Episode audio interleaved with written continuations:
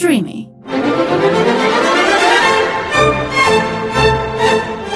Χτύπα το κουδούνι με τον Πάνο Δήμα.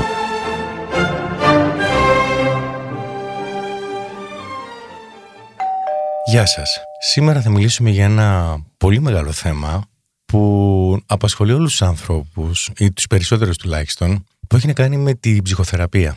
Νομίζω ότι είναι το πρώτο θέμα που αναρωτιόμαστε και εμείς όταν κάποιος σκέφτεται να ξεκινήσει ψυχοθεραπεία, να μπει στη διαδικασία της ψυχοθεραπείας. Όλοι θέλουν να δούνε πώς πρέπει να ξεκινήσουν, αν πρέπει να ξεκινήσουν με ατομική ψυχοθεραπεία ή με ομαδική. Mm-hmm.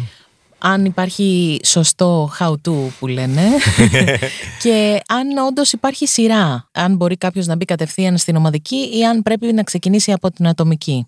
Σε ευχαριστώ, Έλληνα, για την ερώτηση. Εξαρτάται. Υπάρχουν ομάδες ειδικές, ειδικού αντικειμένου όπως λέμε, για ανθρώπους για παράδειγμα που έχουν ψύχωση ή για ουσίες κτλ. Που μπορεί Αυτό ήταν το πρώτο που μου έρχονταν και εμένα στο μυαλό. Οι ομάδες των ανώνυμων αλκοολικών, ας πούμε. Που όμως έχουν περάσει και από ατομικά πριν αυτοί οι άνθρωποι, όπως επίσης και ομάδες αυτοβοήθειας. Ανθρώπων δηλαδή, για παράδειγμα, που μπορεί να έχουν σχιζοφρενία και να πρέπει να έχουν μεταξύ τους κάνουν ομάδες, ώστε να μπορούν να έχουν συζητάνε για την αυτοβελτίωσή τους, συζητάνε τα θέματά τους, που είναι πολύ, πολύ ενδιαφέρουσες.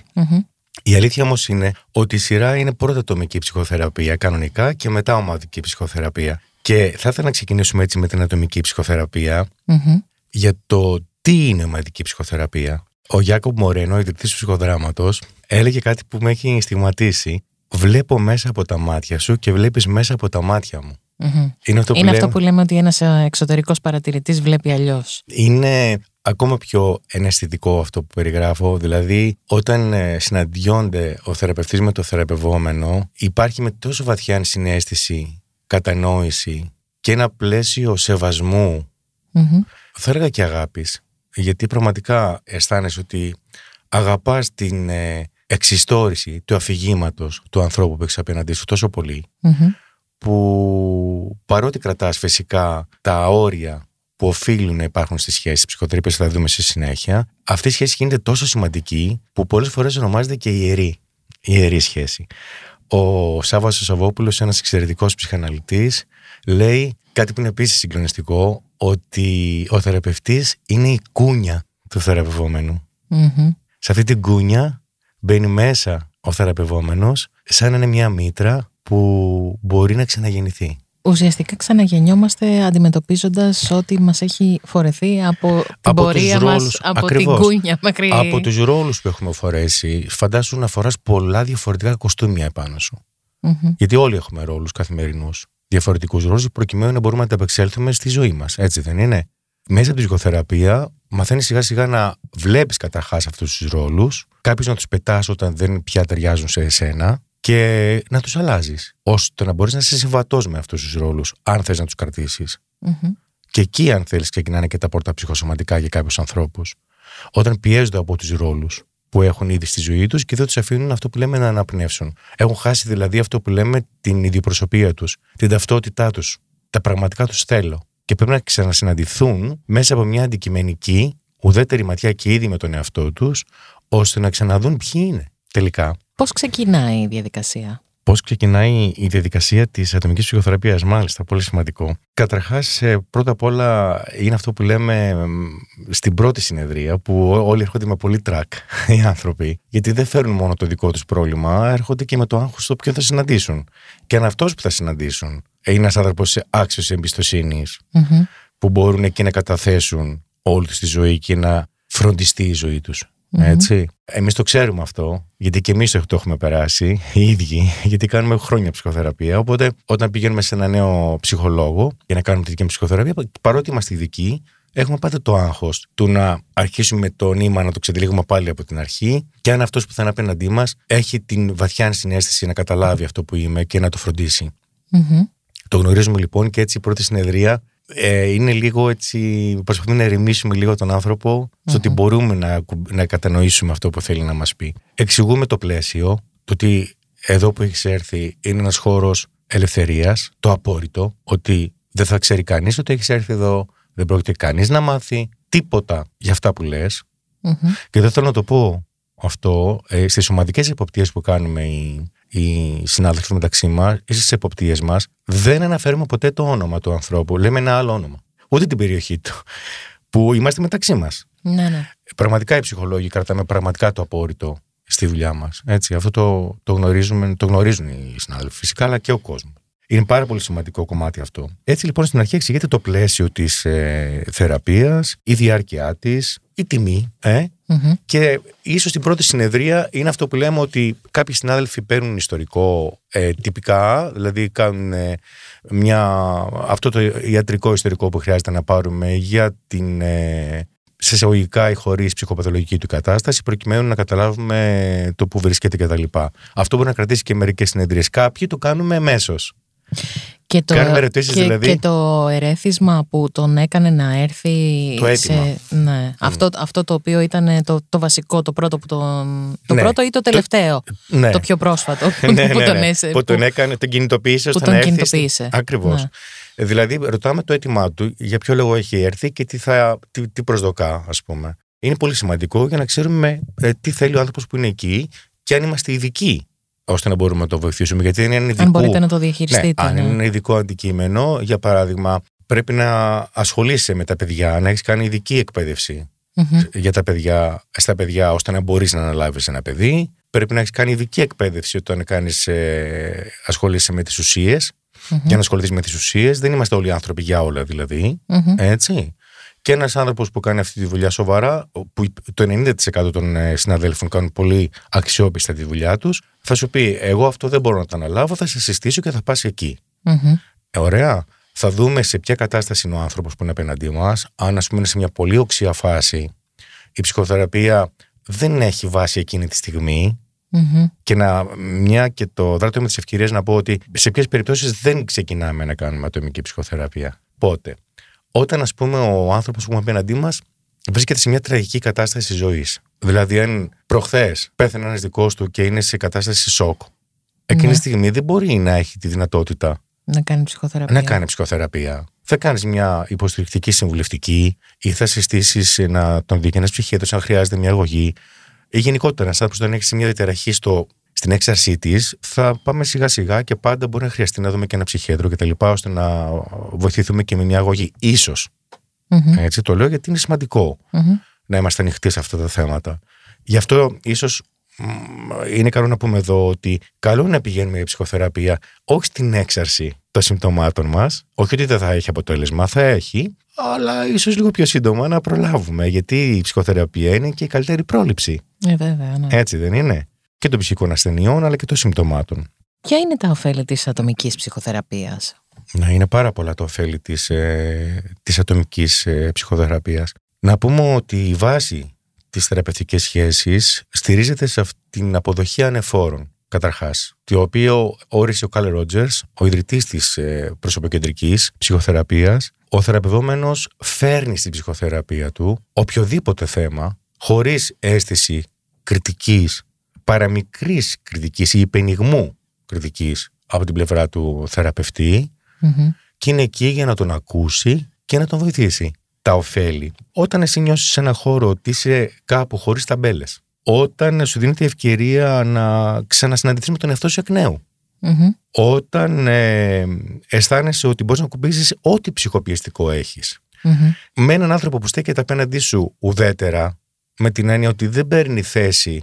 Πολλές φορές ακούω, καμιά φορά το κάνουν αυτό, είναι ένα δευτερογενές όφελος για κάποιους που το βλέπουμε, που λέει: εμένα μου είπε ο ψυχολόγος μου να μην σου ξαναμιλήσω. Φυσικά δεν λέμε τέτοια πράγματα οι ψυχολόγοι. Μερικοί χρησιμοποιούν, δηλαδή βάζουν εμάς, πάνε στον ψυχολόγο και να βρουν την ευκαιρία. Αυτό είναι για πολλοί μπαίνουν σε αυτό το ρόλο. Δηλαδή, εμένα μου είπε ο δάσκαλός μου, εμένα μου πει η μαμά μου, εμένα μου είπε ο πνευματικός μου να μην σου ξαναμιλήσω. Όπως το είπες, η μαμά μου. Γιατί ο θεραπευτής έχει ένα πατρικό και μητρικό. Ναι. Έτσι, ναι.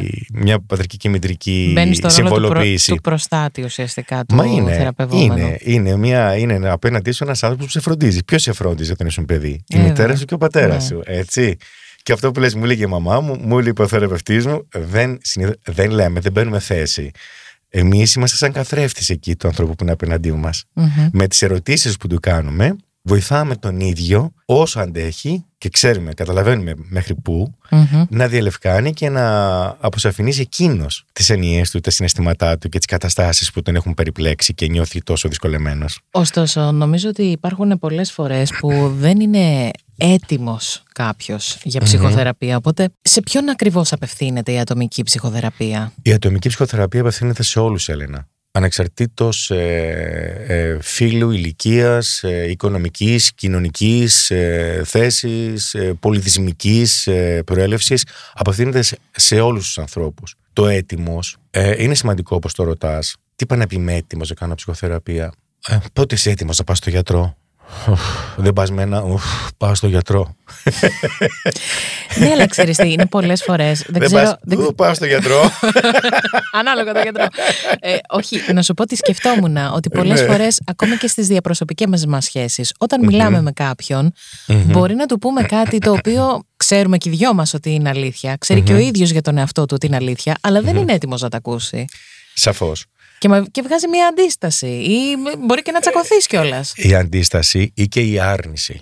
Το οποίο για να περάσεις το κατόφλι του ψυχοθεραπευτή πρέπει να το έχεις αντιμετωπίσει. Όταν ο θεραπευόμενος έρθει με άρνηση, λέμε καλώς τον. Για μας είναι θετικό. Ναι. Αντίθετα, έχω παρατηρήσει και έχουμε παρατηρήσει, όταν ο θεραπευόμενος έρθει και πει «Ήρθε για ψυχοθεραπεία, wow», λέμε «Ούψ». Αυτό και αν είναι αντίσταση.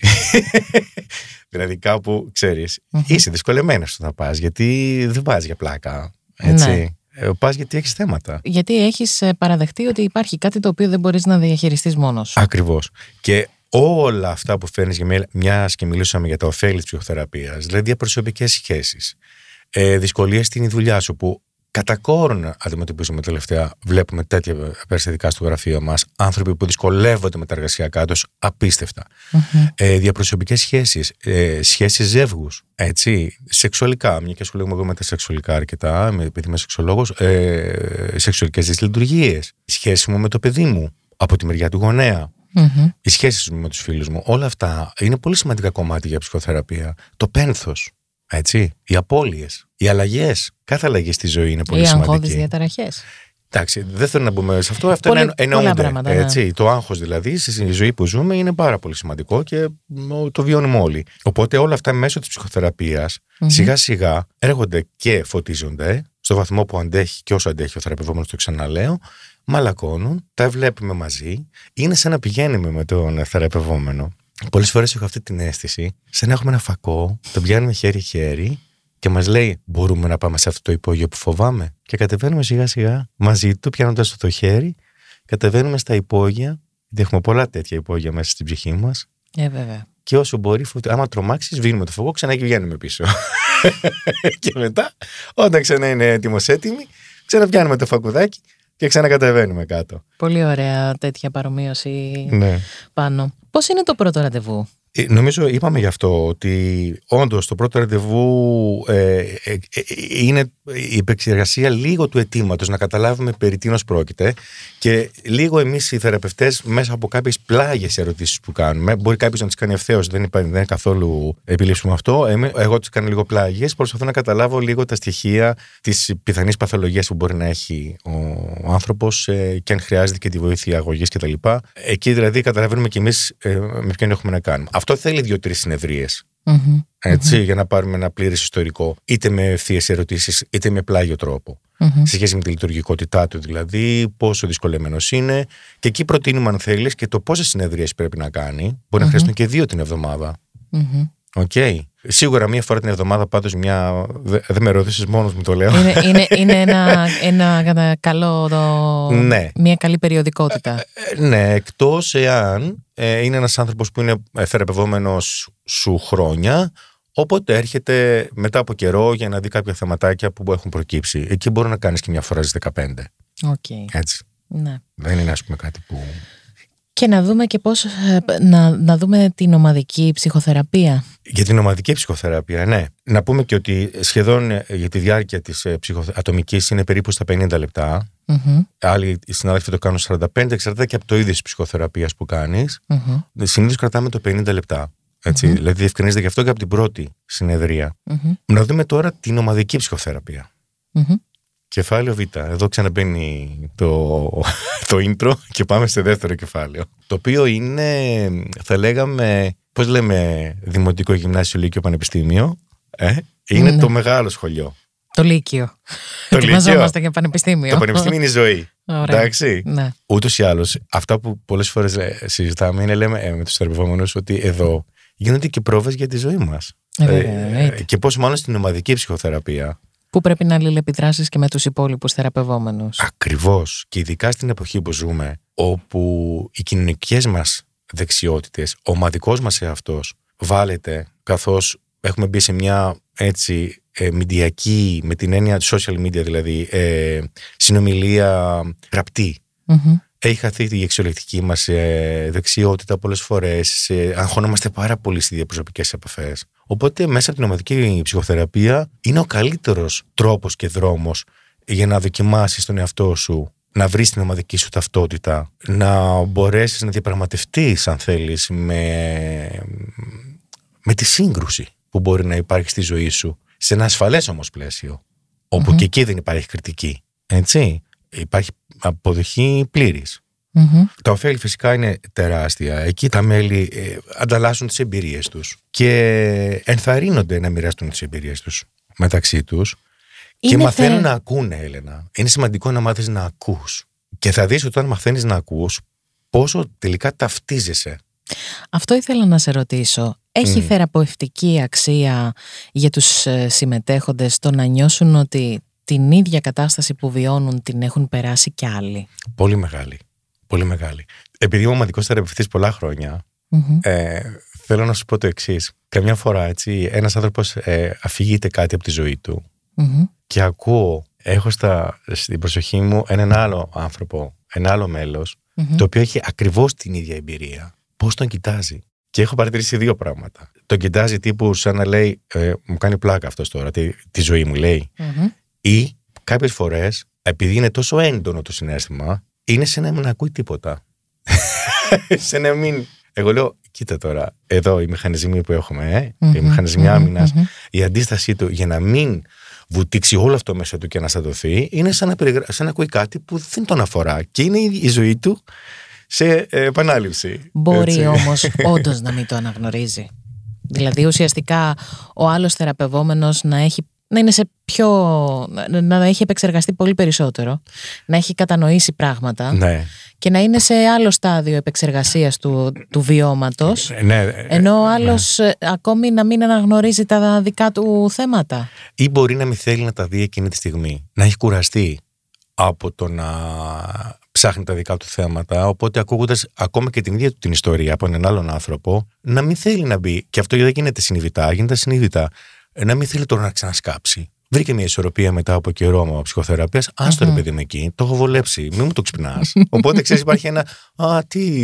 Μην την ανοίξεις αυτή την πόρτα, σατανά, θα από πίσω. Τι ωραία ιστορία που ακούω που δεν με αφορά. Οπότε λοιπόν, ο ρόλος εκεί του θεραπευτή δεν είναι καθοδηγητικός.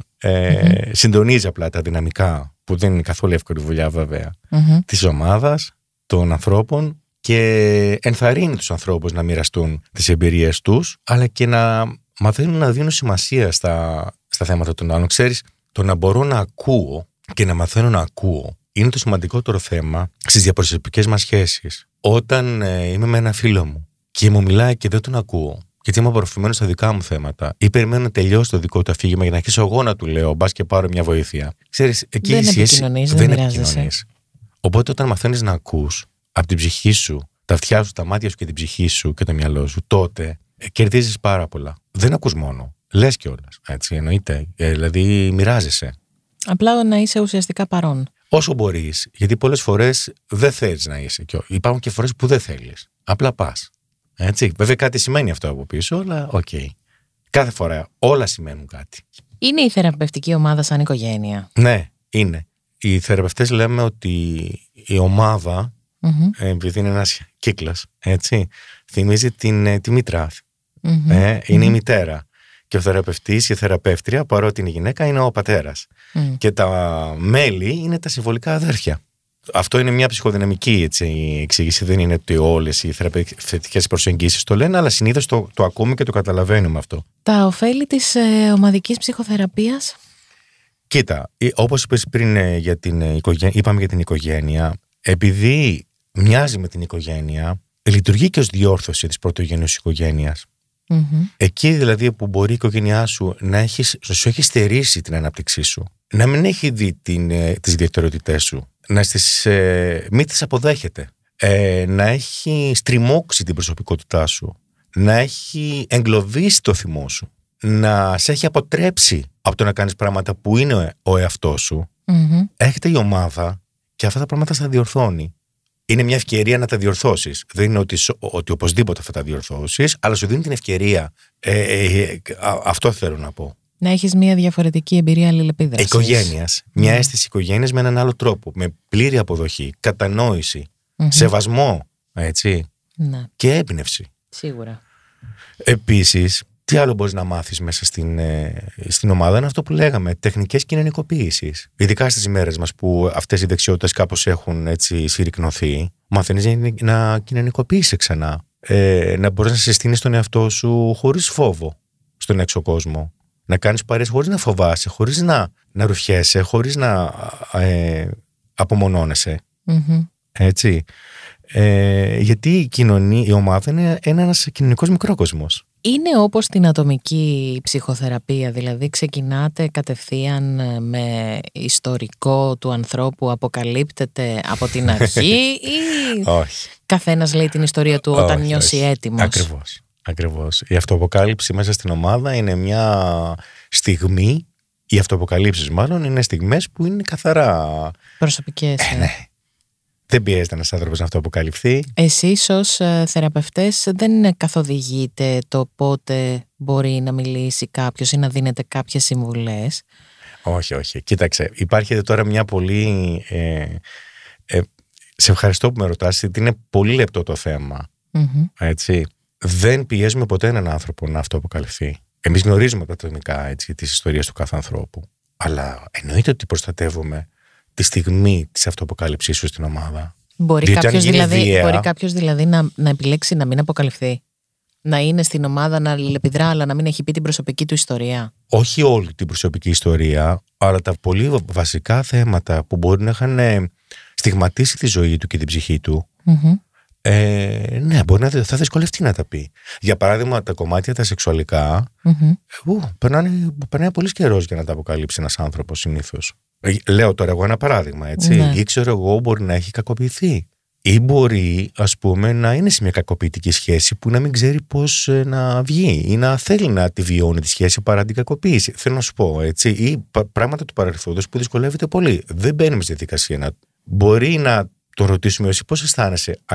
Αν έχει ακούσει κάτι που είναι παρόμοιο, πώς αισθάνεσαι γι' αυτό. Mm-hmm. Αλλά χωρίς να καταλάβει κανείς ότι ίσως μπορεί να σου πει τίποτα. Σαν να σου λέει. Stop. Οπότε οφείλεις να το σεβαστείς. Του δίνεις την ευκαιρία με ένα πώς αισθάνεσαι, να δεις αν θέλει να πει κάτι. Έστω κάτι. Να βγάλει κάτι. Ναι, ναι, που είναι σημαντικό για εκείνον για να αρχίσει να το αγγίζει, αν αισθάνεται έτοιμος. Πάντα περιφρουρούμε, φροντίζουμε την ψυχική ακεραιότητα των ανθρώπων που είναι σε μια ομάδα. Σε καμία περίπτωση δεν θέλουμε να τραυματιστεί ο κάθε άνθρωπος που είναι εκεί. Και ποιοι μπορούν να μπουν σε μια θεραπευτική ομάδα, οι απόφοιτοι της ατομικής. Ή μπορούμε να τα κάνουμε παράλληλα. Ναι, είναι. Κοίτα. Η απόφοιτοι της ατομικής δεν είναι ότι απογορεύει η μία διαδικασία την άλλη. Δηλαδή, δεν σημαίνει ότι επειδή μπήκε σε μια ομάδα δεν μπορείς να ξανακάνεις ατομικά. Mm-hmm. Μπορείς να ζητήσεις ένα έκτακτο ατομικό με τον θεραπευτή σου, ή υπάρχουν άνθρωποι που κάνουν αλλού ατομική θεραπεία και αλλού ομαδική. Okay. Έτσι. Το οποίο βέβαια εντάξει, δεν συστήνεται τόσο πολύ, αλλά έχει συμβεί. Οκ. Mm-hmm. Okay. Συνήθως έρχεται μετά την ατομική ψυχοθεραπεία, μετά από κάποιο καιρό δηλαδή, όπου ο άνθρωπος νιώθει ότι έχει πάρει πράγματα που τώρα πάμε να τα δοκιμάσουμε. Το προτείνετε εσείς ή το ζητάει ο θεραπευόμενος? Και τα δύο συμβαίνουν. Και τα δύο μπορούν να συμβούν. Υπάρχουν άνθρωποι που αρνούνται να κάνουν ομαδική, οπότε το σέβεσαι και το ακούς, αφού τους το προτείνεις, και υπάρχουν και άνθρωποι που από μαζί το λέτε. Όπως και το τέλος της ψυχοθεραπείας. είναι κάτι που το καταλαβαίνεις μαζί με τον θεραπευόμενο. Δηλαδή είναι όριμο. Είναι όριμο. Το νιώθετε και οι δύο. Έτσι. Τώρα σιγά σιγά μπούμε στον αποχαιρετισμό, ας πούμε. Σε σχέση με την ατομική, η θεραπευτική ομάδα έχει τους ίδιους χρόνους. Είναι δηλαδή και αυτή στο 50 λεπτό. Όχι.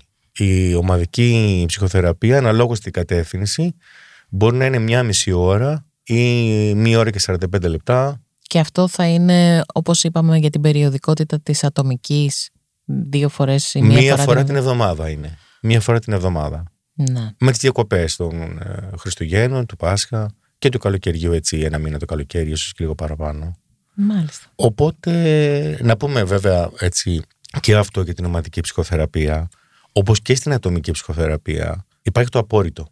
Όταν έχετε ένα νέο μέλος. Και έχω ακούσει και κάτι άλλο. Ότι δεν κάνει να συναναστρέφονται τα μέλη εκτός ομάδας. Ισχύει. Ναι, ισχύει. Εγώ προτείνω, όπως και η δική μου κατεύθυνση, η ψυχοδυναμική, 6 μήνες μετά τον αποχαιρετισμό, ίσως και των 2 μελών.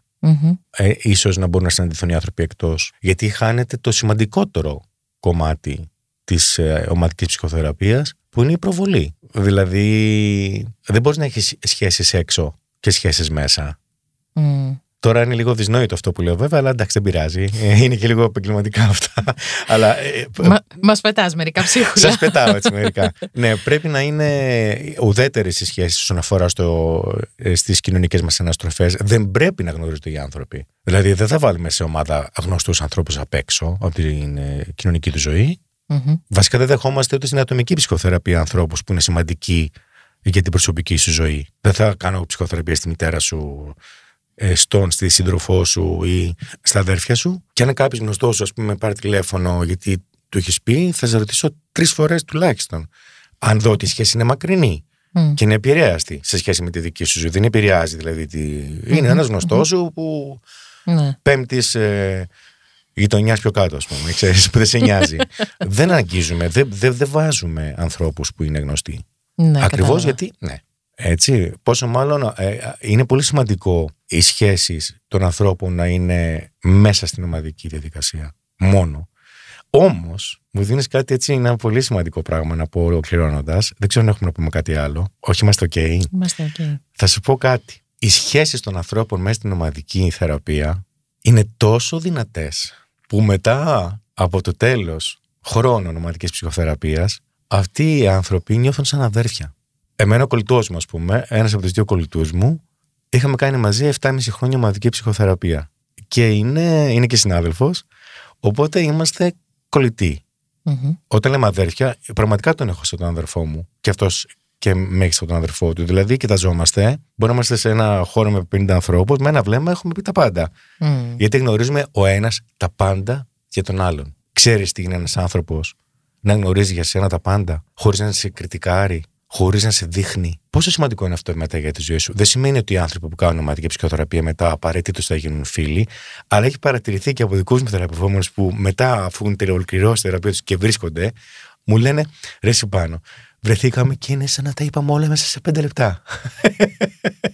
Γιατί πας ανοιχτός, καταλαβαίνεις, έχεις τόσο πολύ εξοικειωθεί με την ψυχή του άλλου και με τις αποκαλύψεις του, έχεις φροντίσει τόσο πολύ τον εαυτό του άλλου και οι άλλοι τον εαυτό σου, που είναι πολύ δυνατές σχέσεις αυτές. Τις προτείνω ανεπιφύλακτα σε όλο τον κόσμο. Σε ευχαριστούμε πολύ, Πάνο. Εγώ ευχαριστώ.